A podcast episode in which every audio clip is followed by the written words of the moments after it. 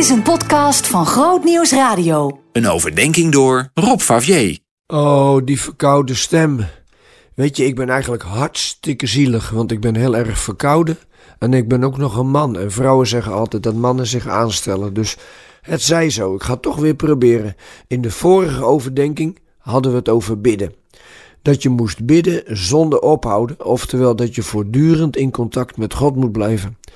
Daar zou je makkelijk nog een vraag aan toe kunnen voegen. Mag je God alles vragen? Of is het op een gegeven moment genoeg? Ik kan me voorstellen dat als je heel veel bidt, er ook een moment komt dat God als het ware zegt: En nu uit je stoel en aan de slag. Maar wat mag je nu wel vragen aan God en wat niet? Dat kun je zo mooi terugvinden in het Onze Vader. Dat begint met allerlei lofprijzingen. Laat uw naam geheiligd worden. Laat uw koninkrijk komen. Laat uw wil gedaan worden. En dan komen er een aantal vragen, altijd in de wij-vorm. Dus die stel je samen met je broeder en zuster, ook die uit dat land in Afrika. En daarom vraag ik me af of je aan God alles mag vragen. Het hangt ook met de context samen.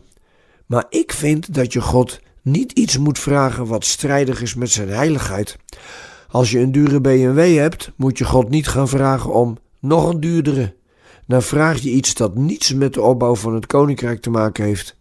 Maar als je ergens zendeling bent en er moet echt een auto komen om je werk te kunnen doen, dan mag je daar voluit voor bidden. Dat hoeft dan weer geen dure BMW te zijn, maar je voelt het verschil, hè? In het ene geval gaat het om jouw eer, in het andere om die van God. Zou het trouwens ook niet zo zijn dat als je in voortdurende verbinding met God staat, je ook leert aanvoelen en onderscheiden wat wel en niet van zijn koninkrijk is?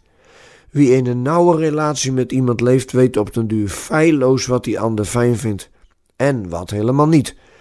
Christenen zijn geroepen om God te dienen. Dus dan wil je ook zijn heiligheid overeind houden. Dus als je vraagt: wanneer is genoeg nu genoeg? Dan weet je al één grens die je niet over moet gaan.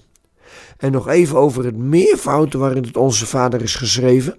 Als je bidt om je dagelijks brood, bid je dat ook namens die naaste die er bepaald niet van verzekerd is dat er brood op de plank is. Dus het Onze Vader legt niet alleen de voortdurende verbinding met God, maar ook die met je naaste.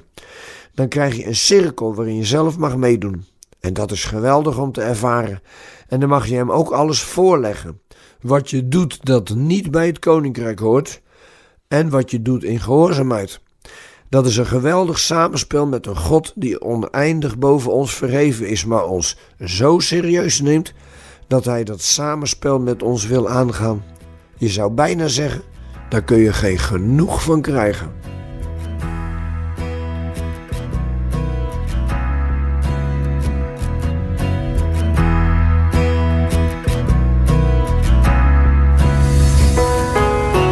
Meer verdieping? grootnieuwsradio.nl slash podcast